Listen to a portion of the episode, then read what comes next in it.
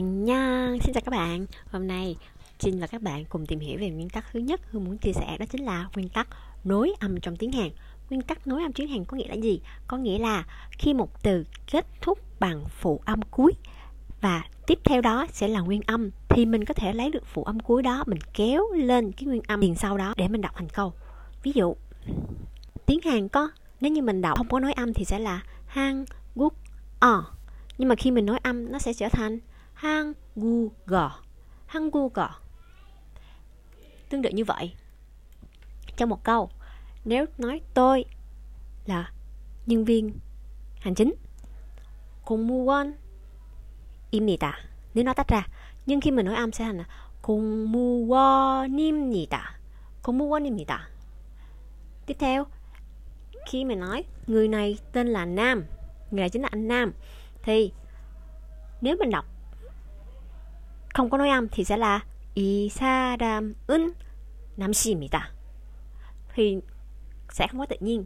Khi mình đọc 이 사람은 남씨입니다.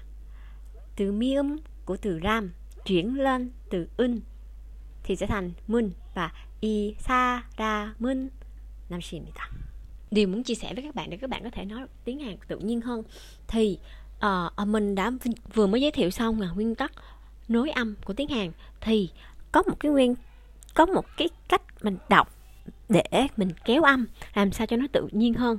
Ví dụ như là từ oppa thì rõ ràng từ ồ không có phụ âm cuối. Nhưng mình, nếu mình đọc, mình kéo cái từ biếc khi đằng sau nó là những từ à, phụ, là những phụ âm đặc biệt như là căng hoặc là bật hơi. Trong trường hợp này là căng là sang bi úp thì mình sẽ thêm một cái chữ bi úp dưới cái chữ O này thì mình sẽ đọc thành oppa tương tự như vậy thay vì mình đọc appa thì mình sẽ đọc là appa các bạn nghe cái cách nào thì nó sẽ quen thuộc hơn khi mà người Hàn nói. Phải là cái cách thứ hai đó là appa đúng không? Cái appa appa thì nó hơi um, rất là khác không có tự nhiên lắm.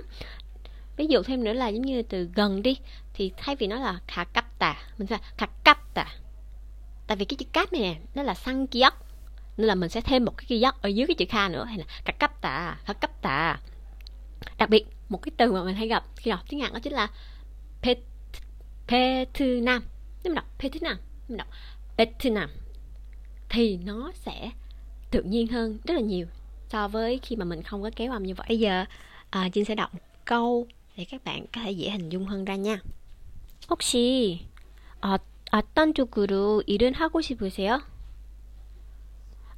어떤 쪽으로 일을 하고 싶으세요? Trong trong câu này thì Jin đã nói Jin đã kéo âm cái 어떤 thay vì là 어떤 어떤 쪽으로 thay vì 쪽으로 일을 thay vì 일 일을 씹으세요 thay vì 씹으세요 어떤 쪽으로 일을 하고 싶으세요?